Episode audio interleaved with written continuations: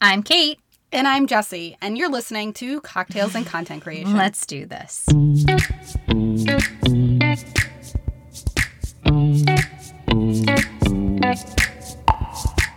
It's like all of a sudden they see their numbers and they go, there is so much potential here. Why am I not doing more of the things that just work?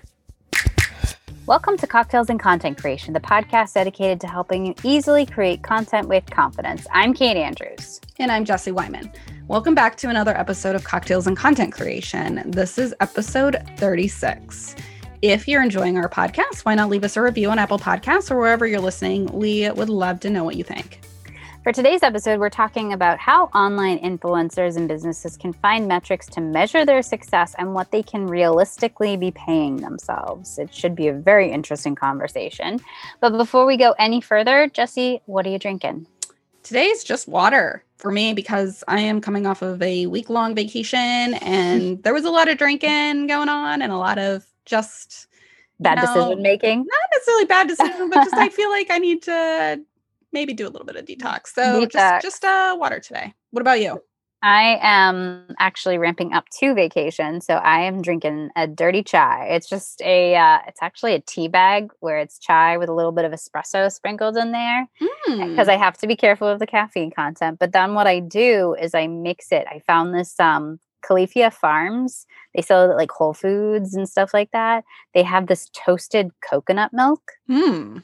Oh my god, so good. So it's like almost having like a little mini, like a latte, tea coffee latte kind sounds, of thing going on. Sounds so good with so co- good. with uh, coconut. And I mean, you know, I know we're at the end of summer going into fall, but I'm I'm kind of holding on to the tropical vibes. Uh yeah, I'm gonna be holding on to it for as long as I can. Yeah, even though I didn't go anywhere tra- tropical this year. Oh, well, now that we have that important, important business out of the way, let's get right into our discussion with our guest, Parker Stevenson.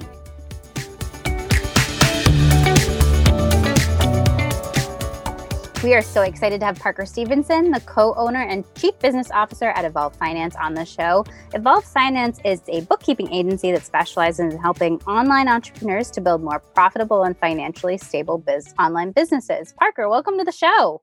Thank you, Kate. Appreciate you having me here. Well, first off, we must ask, what are you drinking? This is cocktails and content creation, after all. Well, it is nine in the morning here in San Diego. So I got Health-Ade Kombucha Tropical Punch, one of my favorites. Trader Ooh. Joe's sells it for a real good price.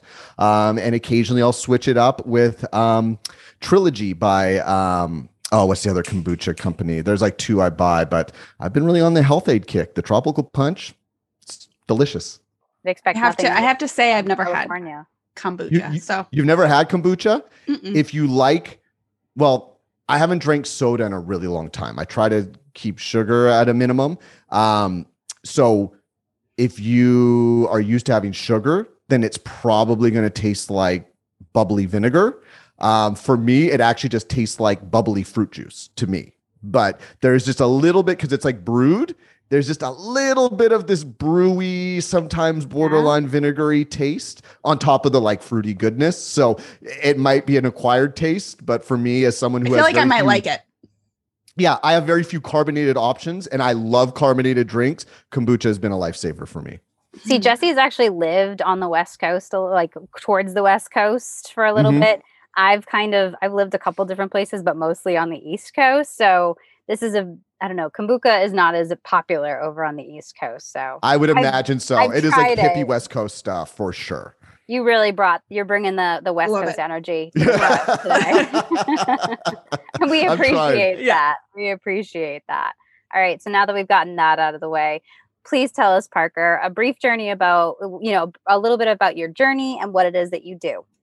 Yeah. So, um, like you said, I'm the, a co-owner, chief business officer at Evolve Finance. I never thought I would be like the owner of a bookkeeping company. Like never, ever. Like if you told me when I was in college, getting like C's in my accounting classes, like my two accounting classes I had to take as a marketing major, um, I would have said, yeah, there's no way I'm going into this world. Um, when I was in college, I was actually thought I was going to be a rock star. I have a bunch of music in my family. Like I have family who are musicians, professional producers, uh, music engineers, touring musicians. Um, so I had a band. I went to school in LA. The band and I played in LA.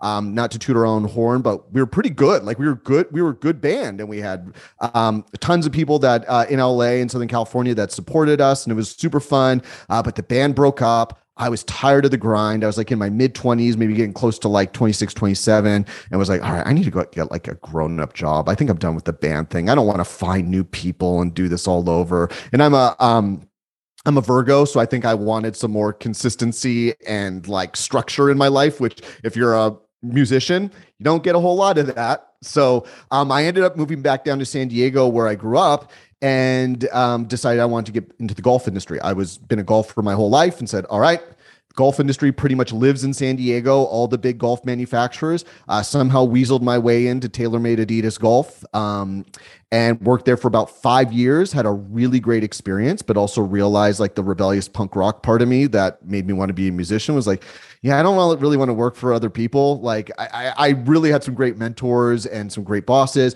but also there's a whole level of leadership doing things you don't agree with that you think is not the right direction. And I was just like, I want to do something more entrepreneurial. So my wife, her best friends, Corey and Anna, who she grew up with, they had this little bookkeeping firm called Evolve Finance. I was kind of fascinated by what they did. I didn't really fully understand what bookkeeping was at the time, uh, but Corey and Anna started to explain it to me. And then their clients, I thought were just fascinating. I was like, these people are doing what? They're making money how? Like this was back in 2014, 2013 when we were starting to have these conversations. I didn't know what an online course was or like coaching or whatever these people were doing to make money. And we kind of came to the realization together, Corey and I were like, I think I can help you guys grow the business, but can you teach me bookkeeping? Like, yep, You'll you'll get it, not a problem. Well, I did get it. It took me a year, but I eventually learned how bookkeeping worked. There was a lot to it, um, but here we are, like seven years later. The business is like quadrupled in size since um, Corey and I partnered up, and um, I don't think I've ever been more fulfilled or excited to work than I have since I've been at Evolve Finance. So life sometimes takes you on a journey you don't really expect, and I am proof of that. There's so much in there that I just want to like pick apart for one thing. Like rock star to golf, like that seems a little weird. And then I know, you know, I've always thought of book. My mom used to do bookkeeping for her family company, and to me, that was always. I mean, don't get me wrong. I didn't. I thought I knew she was working hard, but I always thought it was just like balancing checkbooks and stuff like. Yeah, no, I get it. I get so, it. It's what else is involved there? I, I mean, I know that's a little bit of a tangent, but what else is involved with bookkeeping? Well, yeah, I mean, with bookkeeping, it, it's it's such an important core piece of like really scaling a business, right? Okay. Uh, because as your business grows, and all of our clients are generating at least six figures or more a year in revenue, and we have clients wow. who have gone all the way up to the like eight figure mark, who are crossing ten million dollars a year. So, if you're really serious about making money in your business uh, feeling confident about the decisions you make in your business and and feeling like um, you have visibility into the core piece of your business which is are we making more money than we're spending? Mm. then bookkeeping becomes increasingly important because a bookkeeper is going to take all the transactions in your business organize it together. There's where my virgo kicks in and i kind of hit that like part of my soul i didn't realize i needed. And um and we organize that data in a way that then you can start to get feedback as a business owner. It also makes it really easy for your account to file your taxes because they're not sifting through bank statements. Everything's organized and put together and nice and clean. Um, but our clients are really relying on us to provide them their their monthly profit and loss statement, uh, which is like the main financial report every business owner should be looking at because that report's going to be telling them each month as well as like where they're at for the year on how much money have they made what have they spent their money on and how much profit do they have left over does that make sense Yes. Yes. I recently did hire wrong. oh, I'm sure not all wrong. It's a it's so much work. This is the first year I did hire a bookkeeper. And because I was originally doing all it all in Excel and Mhm. doing it myself. And then finally, I, you know, put my big girl pants on and I got QuickBooks and then trying to just keep up with that and Oh yeah. doing all the things to make sure the invoices match up with what's being deposited. And it's just the tech isn't that hard, but it's these little situations where it doesn't quite fit into like what should I categorize this or how does this work or what should it be a sales receipt or should it be I have no idea. So I was like I'm just wasting way too much time and I hired a bookkeeper and it has been it actually is like fun looking at my bank account now because Yeah. it's so organized like my QuickBooks it's so organized I can see everything and yeah it's great. So, Y- so yeah, wait, and that's tell okay, me this then. No, no, no. it's So, so tell me this then. If if you were to, so I've never thought of the idea of like a bookkeeper as like a, a really important part of a business. Um, you know, we're big on into outsourcing. That's one of the things we've talked about um, through our different conversations. So, what would you say to somebody like who who is ready to outsource this kind of part of their business? Like, if you had a client that was like, I don't know if I really want to come to, you know, get to that point where I'm outsourcing bookkeeping, like where do you have to be to outsource that or is it anybody that pretty much should be looking into that I think Je- like what Jesse just described is like I think exactly the journey we would expect any business owner to to go through. Mhm. Um, bookkeeping software is not made for entrepreneurs to learn. I know QuickBooks and Xero and some of these companies will try to convince you as a business owner, oh, you can use our software and do it yourself. Again, maybe there's some intuitive parts of the software itself, but you have to have bookkeeping knowledge. And like I said, mentioned earlier, it took me a year to really know how to log into QuickBooks, deal with all the things that we need to deal with for our clients' books to be accurate, like to be to the penny, locked in, categorized properly, and not screw something up severely. Took me a year to really learn that. So, um, but that was my job. Like I needed to know that. As a business owner, you don't need to know how to do the books. So if you're not ready to hire a bookkeeper yet, I think what Jesse did, do it in a spreadsheet to begin with. That's the most cost effective way to do it. And there's not a whole lot you can screw up in a spreadsheet other than you just looked at the bank statement and missed a transaction. You forgot to put a deposit in or expense in. But like kind of tracking in a spreadsheet, I think is the way to do it because you're not going to royally screw something up because the software will create opportunity for you to screw things up you didn't even know you could screw up. And then once that spreadsheet gets to a point where I think Jesse, like you said, you're just like, uh, there's too many transactions going on in this business. I'm, I'm making more money, so it feels like I need to be tracking this more closely. Then that's where you you jump into the bookkeeping software and then have a bookkeeper start to manage that for you. For our clients, like I mentioned before, our clients uh, they have to be operating in U.S. dollars. Um, again, we only deal with online businesses, so all of our clients are selling like courses, membership sites, they're influencers. Um, or you know digital products and online services and then they have to be uh, well they don't have to be but typically we like to see them getting to that $100,000 mark or beyond because then that's where the level of service we provide really starts to provide some some benefit that goes beyond just hiring a random bookkeeper. Yeah, So it, it you- got to it got to a point where I just was spending way too much like my time. The it would take me probably two to four hours to do my monthly QuickBooks, and half the time I would let like three months go by, and I realized I haven't like done my done my quote done. My, I'm doing air quotes done my QuickBooks, and then just it just turned into just too much of a hassle. So I realized that I could outsource it and have my time be better spent elsewhere where my hourly rate made sense to do that. Well and he Um, said it took him an, a year to learn yeah, and, and. I would still get stuck. I would still get stuck, and then I would be going down the Google rabbit hole or trying Yeah. to, you know, it just it just wasn't worth it for me anymore. So it's been it's been super helpful. Now, okay, I feel like I just stressed you out with everything I just said. What's going on in that mind of yours? What are you thinking about with your own financial situation? I, i'm thinking i am screwed well it's it's not screwed it's it's depending on where you're at in your business again Mhm. not every business can can afford to hire a bookkeeper right, off the bat. It's more do we have the awareness that like okay the government's going to want to know how money's moving in and out. There's benefit to me knowing how money is moving in and out because um what i think a lot of entrepreneurs don't understand about being a business owner um well we get it to some degree, but sometimes I don't think we understand how to solve this. Is it's so easy to get distracted by shiny mm-hmm. objects, and it's so easy yeah. to feel like you have so many things to do in your business that it, it's it becomes difficult to prioritize or figure out where do I really need to focus.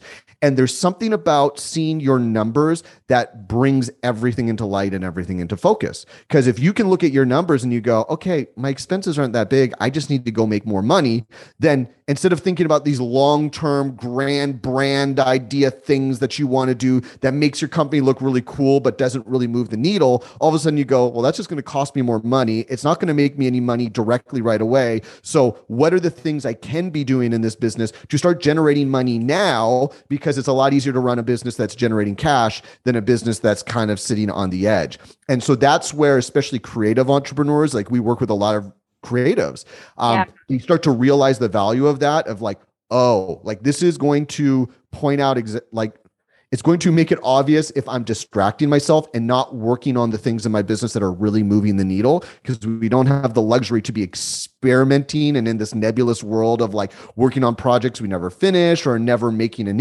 impact. It's like all of a sudden they see their numbers and they go, there is so much potential here. Why am I not doing more of the things that just work? No, you're, you're totally right because like when I started my blog, all I was focused on is like, how I can add this to my blog, how I can add that to my blog to kind of you know what i was thinking is oh get more seo results get people in and everything and how can i make it look pretty when i wasn't actually focusing on like creating con- i was like oh how can i make mm-hmm. it look pretty without creating content you know and then uh, there's nothing on the blog for people to like pay attention to.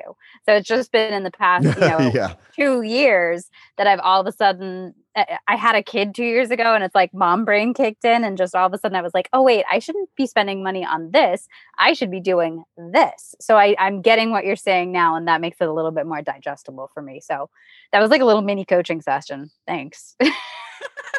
That's why we usually have people on on the podcast. We end up with like extra mini coaching sessions. That's it. That's it. That's why we brought you on, Parker. We both needed coaching sessions on this. well, I, I, do, and, and here's the thing: if anyone's listening to this right now, and I always like to say this as kind of a caveat, uh, especially in American culture, and I don't think it's be- much better anywhere else either. I don't think money is talked about enough. And I think there's so little education that we all just feel like crap that we don't know more about this. And as someone who, again, maybe I was a little more organized before I started Evolve Finance, I had like a personal budget and I like to know like what our household budget was doing. Um, but especially when it comes to a business, like no one, no one tells you how to operate the financial side of your business. So for me, like my mission as someone who um, probably should have never been in the world of finance based on my personality and what my skill sets are, but here I am. Is like, how can we just share this information with more people and give people the perspective of like what's really the role of finance and bookkeeping and accounting? Because I think most entrepreneurs will like this part of their business once they understand how it works and once they have the systems in place to do it. Because again, we work with very creative entrepreneurs. A lot of our clients are not like numbers minded people but when we do the work of organizing the data for them and then they see what the data is to look at it's not hard to understand. Like i'm assuming everyone listening can add and subtract. If you can do that you're going to look at this, this these numbers and go ooh there's a game to play here. If i maybe watch this expense and i can have this promotion ooh look how much profit i could be making. And that's money i could be putting in the business to save up or pay my finally paying myself a salary, right? All the things that excite us, which is like, can I make a full time living from my business? And beyond that, can I actually build wealth from my business? Like, those are the exciting things. Those are the exciting possibilities that come about when we start making sure we're taking the money part of our business seriously. I love yes. that. So, let's kind of dive into some of the the questions then that we have. I know we unpacked a lot there so some of it we might have already even covered a little bit but i know the the topic of this episode is you know kind of geared towards online influencers. So you know first of all i think we want to know is is there a difference when it comes mm. to because you work mainly with online businesses. Now is there a difference um you know when you're thinking about finances as like an online influencer versus someone else that may be listening? Yes. There some of these differences are going to be kind of be with the way your taxes work as a as a business and some of mm-hmm. it's just going to be in terms of the complexity of your finances. So when you think about um, like let's say one of our ideal clients would be a, like we have a ton of course creators. So you think about a course there's no physical product to build there's no storefront there's no inventory there's none of these things that can add complexity it's like we have some software we pay some contractors and I go out and sell to my audience. So it's like a really basic like structure. It's a really basic business model because you're just selling digital products that you don't have to make. Just people subscribe, they get access, you sell away. Obviously, as a course business scales to high six figures and then into the multiple seven figure range, it gets more complex, but the core is still very simple.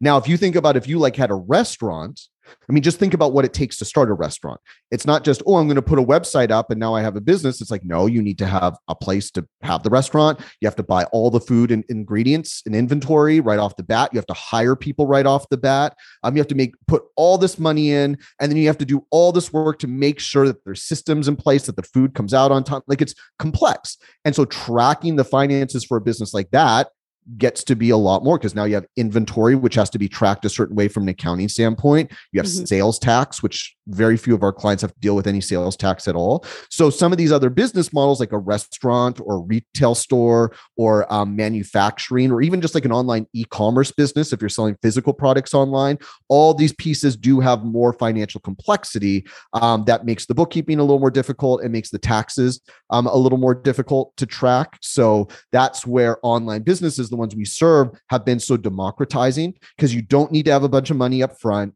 You don't have to have complicated financial systems in place, um, but we still have to do something as online business owners. So that's where understanding what kind of business model you want to get into and also making sure you don't have like four business models built into one where it's like, well, I want to have my e commerce store and sell physical products, and then I'm going to do consulting, and then I'm going to do live events, and then I'm going to also like if you're doing all of these things right from the start, chances are that's just going to make things more complicated and it's probably going to make your business less profitable. That's a whole nother conversation. We can go down that lane a little more if you want to about offer complexity. Um, but yeah, there there is something to be said about making sure you understand. Well, how does my business model work? Does my bookkeeper? Does my accountant? Do I understand how money moves in and out of here? And do I understand sort of the rules I need to play play by from a tax standpoint too? Yeah, I think that makes a lot of sense. Um, just I know offhand, different states even have different requirements for digital products and whether or not there's sales tax applied or um, or not. In some cases, like Massachusetts, right. it's a digital product or a digital service. There's Jesse you know, has a course, so she knows all of that kind of stuff. Mm-hmm. yeah, but it can definitely get get complex very very mm-hmm. quickly. So, um, one of the things that I think is very mysterious for a lot of entrepreneurs and influencers is, you know, what should they realistically be making or paying themselves? And yes you know so yeah so and and you know because to your point nobody really talks not a lot of people talk about this not a lot of people talk about money talk about what they're making. Even in the corporate world it's you know nobody's supposed to really talk about their salaries but if we kind of normalize that situation it might you know kind of a rising tide lifts all boats. So totally. i mean is there is there a, um, a, a formula? Is there a way that these online influencers and businesses can start to understand what they should be paying themselves or it just or maybe it all just depends on what your financial goals are. So i'm this is something i answer a lot. It is going to be both a disappointing answer but I think also a liberating answer. That's always what I want to achieve here. I think as entrepreneurs, we want like, just give me a formula, give me something I can copy and paste and put into my business. But there's nuance, right? There's certain parts of our business where it's like, yes, I'm going to copy and paste a strategy my coach told me about, put it in my business. If it works, great, let's run with it.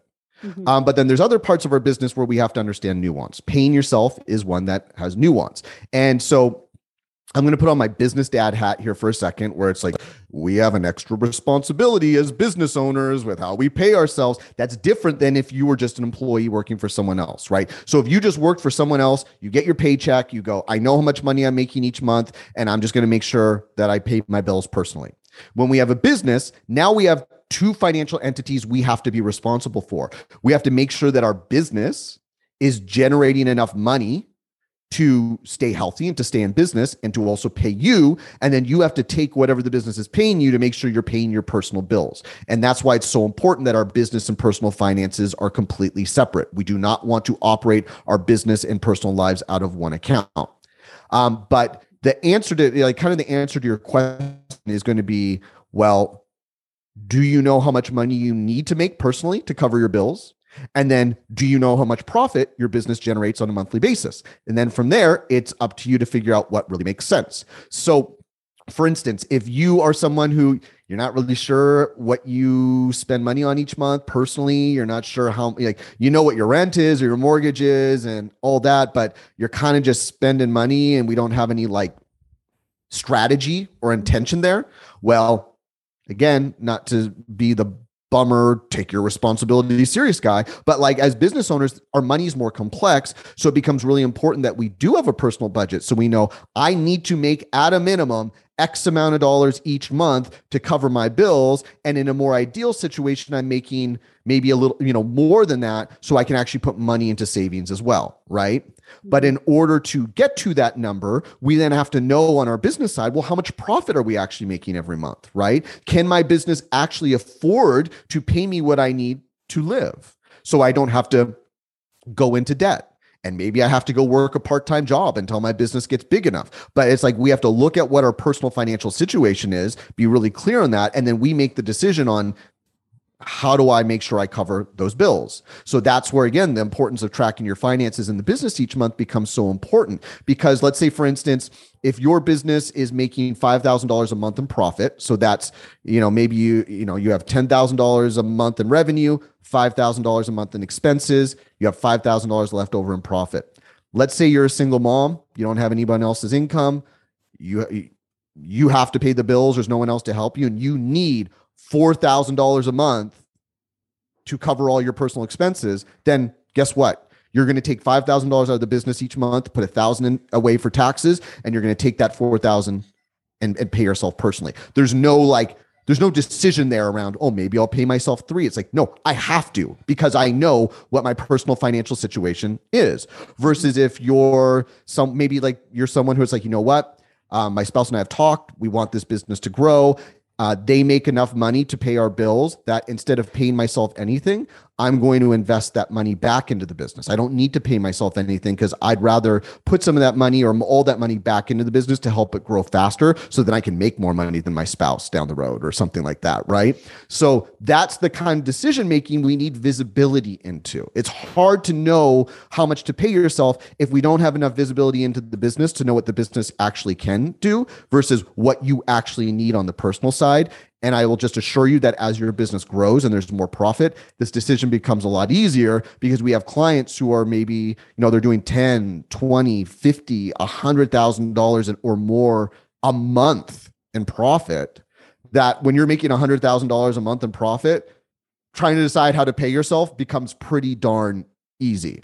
And there's some nuance that we guide our clients around in terms of like how much to save up in your business so that we're not taking all the money out of the business to pay ourselves, um, all these types of factors. But in terms of your situation, the best place to start is do you have a personal budget? Are you tracking how much profit your business is making each month? You look at those two things and figure out how do you make them fit for your situation. Does that make sense? Mm-hmm. Yes. Do you find this is just a curiosity question? Do you find that a lot of people come to you and or you see people running businesses that just are not profitable at all? We do. Um, that's usually that's sometimes a big reason why they come to us because a big part of our bookkeeping service is it's not just let's get the books done and then here's your report good luck we provide a little more support around like here are the things to look out for financially in your business we have weekly group calls Tuesdays and Thursdays where our clients can come and talk to me about their strategies and their numbers. Uh, we have a client learning center. So we're really into educating mm. our clients to mm. understand their numbers. So if they come to us not very profitable, they will be profitable mm. almost always within a year. They figure oh. it out because they just need that focus. They just need someone to kind of shine a light on something because the solutions are there. It's especially for online businesses. Again, they're such simple business models. They usually go, Oh, this is where I've been spending too much money. I need to change up my offer, change up my pricing, or let go of some people or cut some expenses. And then they go, oh, now we're in good shape. Sometimes it's a couple months and they can turn it around. Sometimes maybe it's a year and they turn it around. Um, but this is where we have to be careful who we take financial advice and business advice from because there are I do know that there are big names in this industry of business influencers and stuff like that, where they're really good at generating revenue. They're really good at having big launches and making lots of sales. Um, but I know behind the scenes, they're not making as much profit as they should be because of how they operate, their organization, um, how they've set up their offers, the way they market their businesses, where they've just done the things that work, but didn't change how those things worked as they scaled and grow or and grew because as your business grows you have to rethink how you start to do things. How you operated as a $75000 a year business is not going to be the same way you can operate when you're a $750000 a year business. And so again if they don't find someone like us to maybe shine some light on this part of their business because a lot of bookkeepers accountants finance people make this stuff complicated. They don't explain things well. They don't really create strategy. They just go that's bad. And you go what do i do? And they go i don't know. And you're like that doesn't help me, right? So this is hard. Like even successful people who are making a lot of money in their businesses can still not understand this whole like, well, how do I make sure my expenses aren't higher than my income? And so that's where again, don't compare yourself. Like this is something I tell a lot of people. Don't compare yourself to other people's businesses because we have clients who maybe are doing $500,000 a year and keeping 300 grand in profit for the year. And we might have clients who are doing $1.4 million a year and and are do, making less than $300,000 in profit. They're still profitable, but obviously we've had clients come to us where they're not as profitable as businesses half their size. So that's where it's so important to yes, it's amazing someone can have a big lunch and make lots of revenue, but what yeah. they don't tell you is how much they're keeping and that's the that's the key piece of a successful business owner of a smart business owner. Is there is there a standard, I don't know, a standard profit Percentage. percent yeah. that you should be i don't know or average uh, I, it probably depends on the industry there's probably industry kpi like metrics that you that you follow but if there's is there an overarching like goal that people should be reaching is it like 50% profit is it you're just teeing you're just teeing up these questions and flowing perfectly like the where mm. your mind is going with each thing it's a perfect segue. Jesse, Jesse's good with numbers and, and all this kind of stuff. I'm the one who's kind of sitting here like, okay. All right, Jesse, ask the good question. Yeah, Let me teach me something here. Yeah. Um, yeah, I'd say uh, there, there definitely is. So what we want our clients to be at is 30% profitability or better. We feel pretty much every online business can achieve 30% profitability or better. So what that means is for every thousand dollars you make, $300 at a minimum should be left over. Now, a couple things that just caveats here is number one, if you're like just starting your business, like any profitability goals is not going to be real realistic. That was like, my next question about that. Yeah, so, right. Yeah. You're like, I have two thousand dollars a month in revenue and two thousand dollars a month in expenses. Like, if you came to me and showed me that, am I going? You need to cut your expenses down until you get to thirty percent profitability. You're like, I literally can't cut any expenses. I have to like, eat. th- this is well, like this is literally all these these expenses. I'm getting my software and all. Like I need this to run my business. Then it's like what I would tell you is like I'm not worried about your expenses. You just got to go make more money, make more sales, right? Like that's sometimes the solution. I think a lot of times people go, "Oh, if I talk to someone about finances, they're going to tell me to cut all my expenses. And it's like sometimes we'll look at clients and it's if their business is like in the low six figure range, sometimes it's just like, yeah, your expenses are fine. You just got to generate more revenue, just do more volume.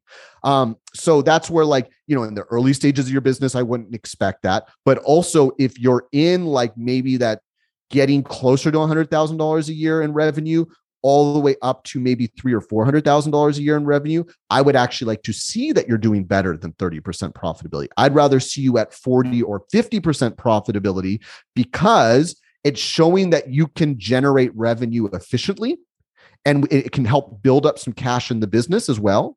So that way, then we can go, you know what? Um, this business, I'm doing a really good job of being able to op, like make revenue with just myself and a small, like maybe a VA and some software. Like it's really not a whole lot of people helping you. That because the business is so profitable, we can more easily afford to bring new expenses in. And if our profitability starts to drop closer to 30%, so be it.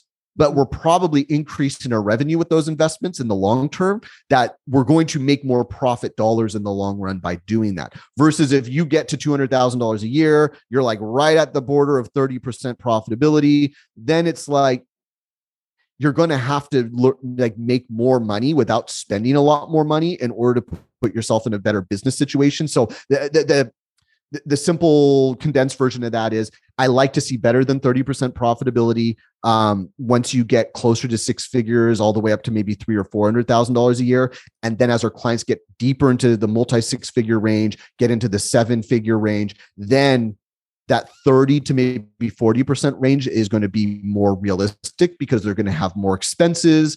Um, it's just the business is going to be bigger. They can't operate on such a shoestring budget. So I'm going to expect those profits to get uh, that profit percentage to get more closer to that 30% range. That being said, online businesses have such low overhead that if you have good marketing strategies um, and you and you're very operationally sound with how your business runs, we have clients who are in the multi seven figure range who can do well over 30% profitability. So um, uh, so much of this just has to do with your business model, mm-hmm. what it is you do, who your customer base is. But all that aside, it still comes down to I still think almost any online business can be at 30% profitability or better. What happens if you don't like I say I say this as a weird way. Not that you don't have a product. What if your product is your your blog, your collaborations with brands and you know because you said you've worked with influencers and a lot of them come mm-hmm. out with with like courses and stuff but what happens if you haven't gotten to that point yet where you're like creating a course what if you're at that point where you're like you know you're doing brand collaborations and partnerships and you know maybe traveling for you know a living what what can you does the do the same rules kind of apply if you don't have like a product product and it's more like your you are the product kind of thing. Your mm-hmm. influence your influence is the product. I mean, yeah. Yeah, I mean sponsorship stuff is really easy. Like we have a client who has a podcast. Um they have very low production costs. They get great sponsorships, super profitable because it's just like him, his production team and they do their thing. So and they're very profitable. Um but we've had like let's say YouTube influencers where it costs so much to make some of their content mm. that the sponsorship deals can be healthy, but because they have so much other stuff going on to create their videos, um, that their profitability can actually suffer quite a bit. So if you're just like you just have a big Instagram following and you make seven thousand dollars a month um, in sponsorship deals, and you literally have nothing else going on, you might literally be keeping 80 90% of that revenue each month because it's like it's really simple i have an audience i put things in front of them and I get paid to do it, right? But as things scale up and we want to reach a bigger audience, we have bigger business goals, then that's mm-hmm. where our eyes can be bigger than our stomachs and our expenses get a little bigger trying to scale. And again, it all yep. comes down to are we paying attention to how much revenue we're generating each month relative to the amount of expenses we're bringing in? So, in essence, a sponsorship influencer type business model should be very profitable but it's just important that we understand what are the costs of creating our you know the content that i make and also are there other opportunities to generate revenue outside of sponsorships um, in order to sort of protect that revenue stream because sometimes mm-hmm. you may get a lot of sponsorships one month then yeah. another month and maybe it kind of falls off a little bit and you're looking for people so mm-hmm. that's where you know as a biz influencers i think sometimes especially smaller ones sometimes don't realize that they're running a business. And that's where as a ceo as the the the owner and leader of your business we need to be thinking about like how do we make sure we're always generating the revenue we need to generate in order to pay our bills? Well and that's the thing like you know when the pandemic hit influencer marketing kind of shot up through the roof oh, because oh, oh yeah. you know, people weren't able to get on like the regular TV sets and stuff like that. So, you know, you had a ton of people running around on Instagram marketing this stuff. And all of a sudden some people were taking off because they nobody else could market these products. But as we're slowing up and the pandemic is kind I mean, I'm not saying it's slowed down 100%, but you know, things are opening up. You know, that uptick in business that influencers are seeing, as you said, it, it can go down how can you kind of eh, for any online business how can you kind of be financially prepared for those uncertain times like maybe some of the businesses that you were even um, responsible for maybe they saw that down downtick during the pandemic. Like, what can you do? So this kind of goes back to I don't know if, if if the listeners have heard this, but if you're not growing, you're dying as a business. I don't know if anyone's kind of heard that term. Um, like just kind of staying in the same place in your business mm-hmm. um, is a really risky place to be. And I'm a I like to think I'm a compassionate capitalist you know i obviously like money and um and and i Who think doesn't? that capitalism is is uh, a great system um but i think we also just have to be mindful of um how we make our money and understand that there's risk involved with everything that we do mm-hmm. and so i think when it comes to being ready for uh, uncertain times if your business like you have to have savings and if your business isn't big enough for your business to have savings, not, and I'm not talking about your personal savings, like we want our clients to have three months of operating expenses saved up in their businesses so that if, you know, for instance, Facebook, a lot of our clients spend money on Facebook ads. Facebook algorithm has been flipped oh, upside yeah. down because of the yeah. cookie stuff and iOS and all that. Um, so a lot of our clients are like, well, crap, I had this funnel that was working well. It's now costing me a fortune to try to convert people. We got to pivot. We have to pivot and figure some things out. Well, they have three months of operating expenses. They know have three months of cash that it gives them time to pivot, adjust, figure out whatever they need to figure out to get things back on track.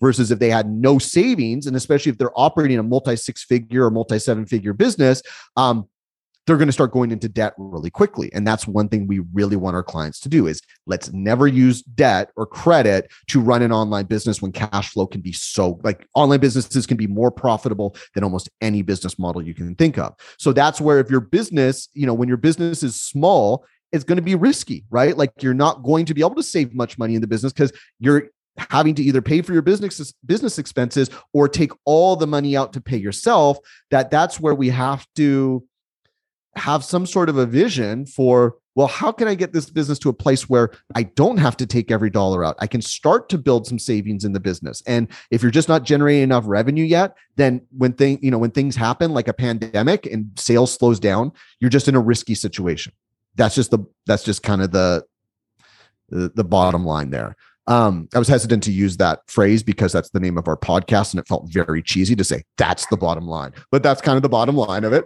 Um, but um, I will say, on the flip side of that, working as an employee anywhere is risky too because you could lose your job because the company doesn't do well. So, in a lot of ways, I, I don't think uh, entrepreneurship is necessarily so much riskier than um, being an employee. But those early stages of your business, especially if you're making less than six figures a year in revenue, you're going to be in a riskier situation for uncertain times.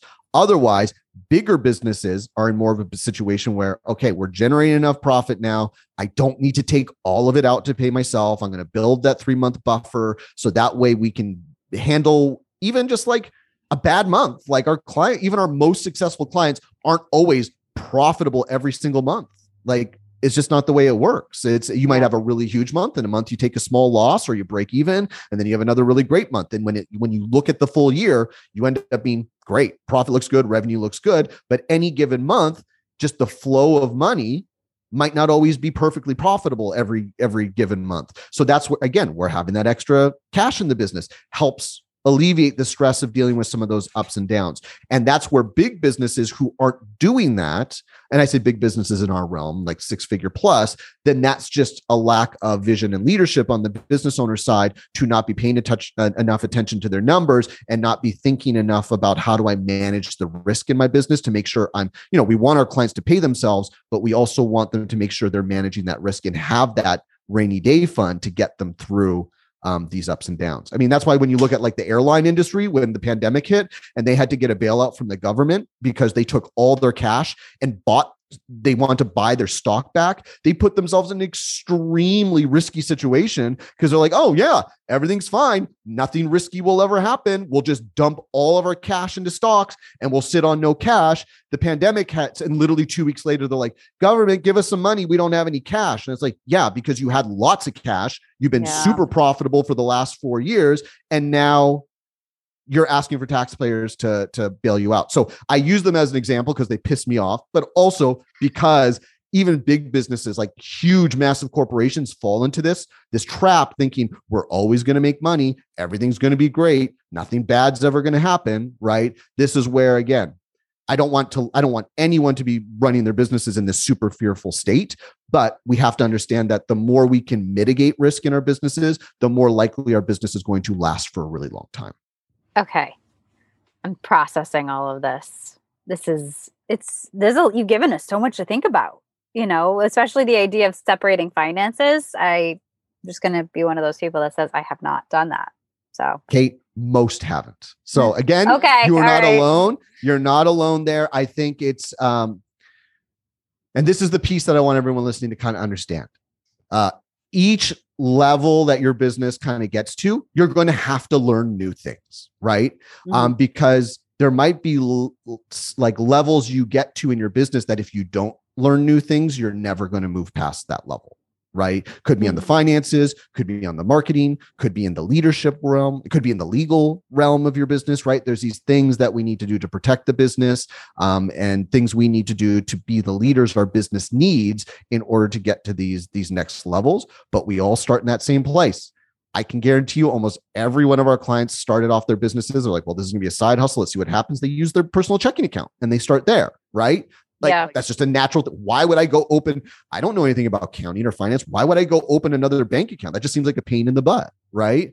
right. So these are the things that, as you learn and we start to understand why these things are so important, uh, then we start to again gain that. I really feel like it's just gaining the perspective we need in our business to Mhm. not just look at what's going on in my day to day and what's happening right now. It's about moving that perspective just wide enough that we still see what needs to happen on a day to day basis in our businesses, but we can see what the next thing is for us. Where do we need to grow into? Where do we need to see some of the things that we've been missing that if we put into our businesses will help us kind of get to that next level and start to think about our business and play the game differently. And I think entrepreneurship and being a business owner, it's a game. You just have to learn the rules of the game and you'll learn more of those rules as you continue to grow. You'll kick yourself and go, why didn't I learn these these rules sooner? yeah. Um, but it's better to learn them now than never at all. I so think also a lot of people just think of this idea of well, if it's not broke, don't why why fix it? If it's not broke, why don't why fix it? Like so, if you if you have a system that's working for you, why are you going to change anything? And it, I feel like a lot of people get stuck into that.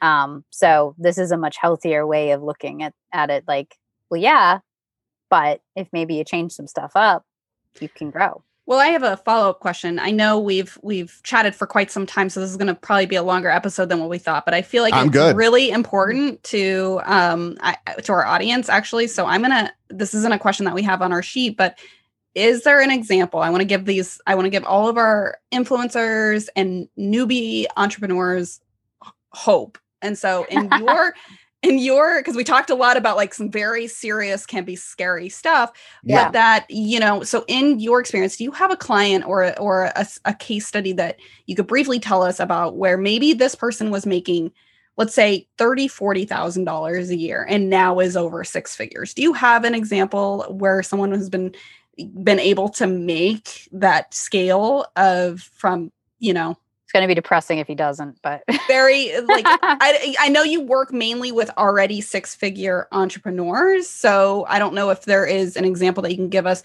something that, you know, there's hope for all of us. I have like 170 examples I could give you because we have Ah, right, Well, share right now- share one story with us, a good one. yeah, I mean we have we have roughly 170 monthly recurring clients all ranging from low six figures maybe they're they're going to make their first 100 grand or more this year all the way up again to a handful of clients who are doing you know 8 to 12 million.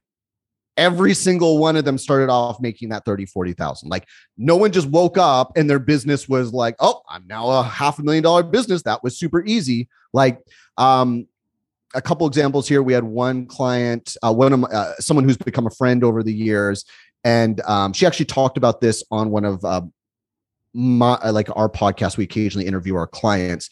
And uh, her name's Caitlin Bacher i mean she was like doing social media management and some consulting on the side. And she was doing one-on-one services and like you know, making a little bit of money each year, trying to figure out what we she, she was going to do until she eventually got into courses, and now she has like a really robust, really amazing coaching program for for businesses on how to build funnels and and and generate uh, revenue from ad spend into that funnel. And she's now, you know, for the sake of um, anonymity and all that. I'm not going to say where her business is at. She, follow her. I'm sure she talks about how much money she makes. She's doing very well for herself, right? We have another client who um, he was working on his course in his car at lunch during his day job. He would sit in his car on his computer, like building this online business.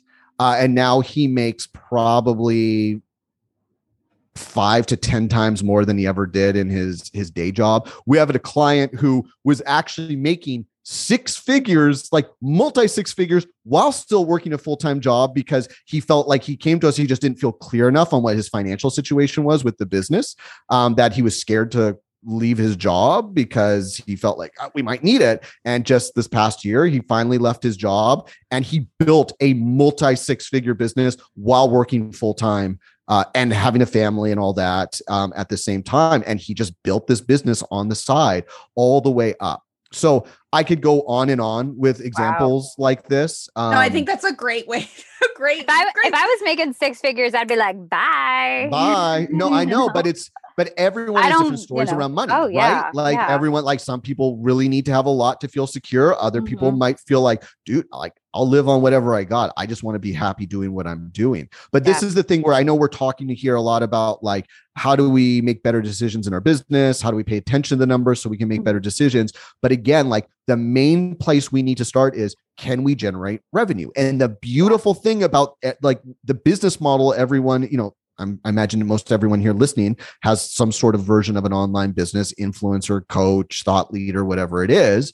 Um, you can make a lot of money without having to spend a lot of money if you have the right strategies in place. And that's the beautiful thing. And once you start making so much money that you're starting to get nervous about things, that's where you hire someone like us everyone should be working with an accountant anyways like kind of early. Like one of the first people you should hire is, is an accountant to help you with taxes.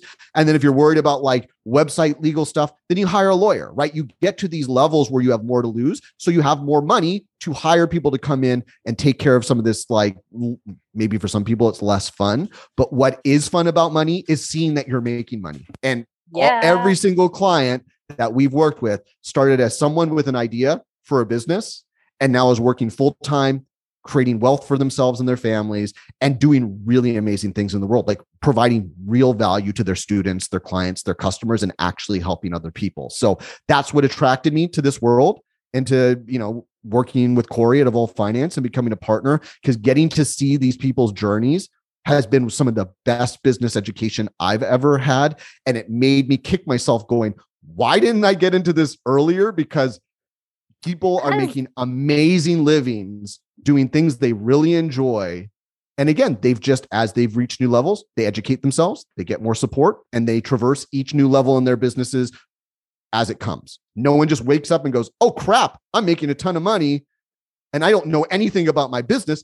Everyone goes on that journey. You see every step of the way. As long as you have the mentality like, I'm willing to learn, I'm willing to solve problems, I'm willing to show up in the business the way I need, everyone is capable. And i really believe everyone is capable to getting to 100 to 250000 dollars a year in their businesses. And then it's up to you on how much you want to grow and learn to kind of go beyond that.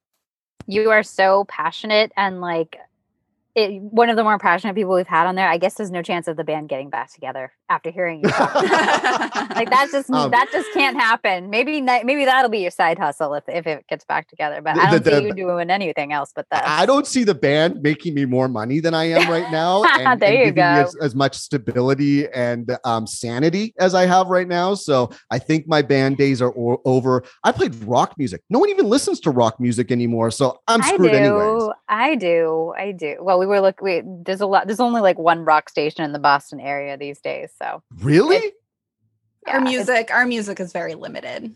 It's a lot of I find a lot of country music, and I don't like country music. I actually do like I like all all all music. I like I like rock, all music except for country. I think of Boston as like a rock town. I don't know why. But I would think there'd be more. I, Boston. Aerosmith is one of my favorite bands of all time. Like I grew Yeah. up listening to Aerosmith, so that's maybe why I think of. Yeah. Mm. I grew up Boston, I grew up in the town where um Brad Delp grew up in from Boston. So Oh, yeah, I, I lived across the that's street. street from his- cred. Yeah. I lived across the street from his aunt. He used to come and visit all the time. So, Oh like, wow. Yeah. So like I, like rock and roll. So, you know, it's too bad. It's too bad. But I think you're doing what you should be doing. I know? think so. I just had a very uh, roundabout way to get here, but I'm so grateful that it's uh, I am where I'm at right now. You've left nothing on the table. That's that's exactly what you've done. So where That- can that's all I was trying to do. Yeah. Well, where, where can people find out more about you and about Evolve Finance as well as your podcast, The Bottom Line? Yeah. So um, if you just go to Evolved Finance, that's with an ED, E V O L V E D, finance.com. That's the best place to go. Um, I will be very honest and transparent. We've been trying to, or, or we're up, trying to up our social media game because I know a lot of your listeners probably follow people on social media. Our social media has been pretty whack to say the least. Um, so we are um, going to be upping like our Instagram stuff. We have a great Facebook group, so recommend uh, people go there. But otherwise, like on our website, we have a podcast um, with a lot of episodes where I talk a lot about the things we just talked about, uh, and we're actually revamping the podcast where we're going to start interviewing our amazing clients and letting them share their money stories and all that. It's going to be I cannot wait for that to come out.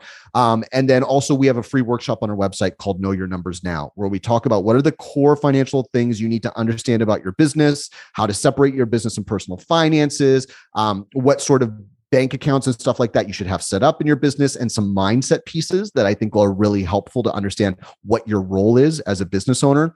And then we give away a free personal budget, a free business budget in that. So Wow. it is packed with a lot of stuff. So I highly recommend everyone check that out if you want to start you know putting your toes in the water with the financial side of your businesses I'll definitely be doing that because as I said, I haven't yet done all that work. So well and Sounds like kate you got you know you know my email address if i, I can do, answer yep. any questions for you please feel free to reach oh, out you might be you might be regretting that. I- I'm not I'm not good with numbers, but uh, I might be emailing you. At we're all. gonna Oh, change it we're gonna change that story i think that's a bs story i Ah. was i was a stoner musician in a band i was wearing dickies with a chain wallet you know when i was in college I I was not a dude who ever thought he was going to be good at numbers. I am proof that numbers, it's a skill that you learn. Everybody can learn the basic skills of understanding the financial sides of their business. And that's like what you just said there. That's what I want to eradicate from everyone's uh, vocabulary is that I am not a numbers person. You can be a numbers person. We just need to up, you know, just give you the right information so you can start to go, okay, I'm maybe not a mathematician or an MBA finance person, but I know how to work the numbers in my business. awesome. I'm I- I'm doing it. I'm doing it. I'm gonna I'm gonna check out that that course. That's awesome. Thank you. Well, again, thank you so much for being on it. This is, you know, usually I was just saying to Jesse before this, I'm like, we like to keep our episodes short, but this has just Yeah, I been know. This has been a lot of information and a little bit. Oh, the, so we glad. we haven't really dove into finances, and I when it comes to like our our what we normally talk about. So I think this is going to be really helpful for our audience, and Yes. it's been great chatting with you. Hey, thank you both for having me on the show. Really appreciate it. Wow, that was I think one of our longest episodes. So Yeah. I mean, I would just say uh, it kind of speaks for itself. Um, Mhm. There's a lot of information, so if you skipped around, make sure to listen. Maybe you need to take a couple uh, couple days to listen to this one. But Parker really offered a lot of insights into understanding, you know, profitability, what to consider. Um, also, how you uh, how bookkeeping can really play a big part in scaling your business. And now I've learned it's not just about balancing the checkbooks. It There's is a not. lot, a lot more to it. And uh, I'm, I'm serious. I'm going to be taking that little free course and seeing where I'm at with uh, a lot because I think I need to do a little work on my own finances. I think Jesse, you're getting there. I think this we all is start kind of somewhere. we all start somewhere and and uh we hope you enjoyed this episode of cocktails and content creation and that maybe if you're still in the process of figuring out your finances that maybe it debunked some stuff for you. Make sure to join our facebook group cocktails and content creation community and leave us a comment about what you want us to talk about. You can follow us on instagram at cocktails and content creation. You can also email us at cocktails and content creation at gmail.com i'm kate andrews and you can follow me on instagram at fashionably kate and co and I'm Jesse Wyman. You can follow me on Instagram at Jesse Wyman Photos, or if you're interested in my brand photography course for photographers, you can follow me at The Brand Photographer Method. Make sure to tune in next time for another great episode of Cocktails and Content Creation. But until then, cheers to your next cocktail and happy content creating.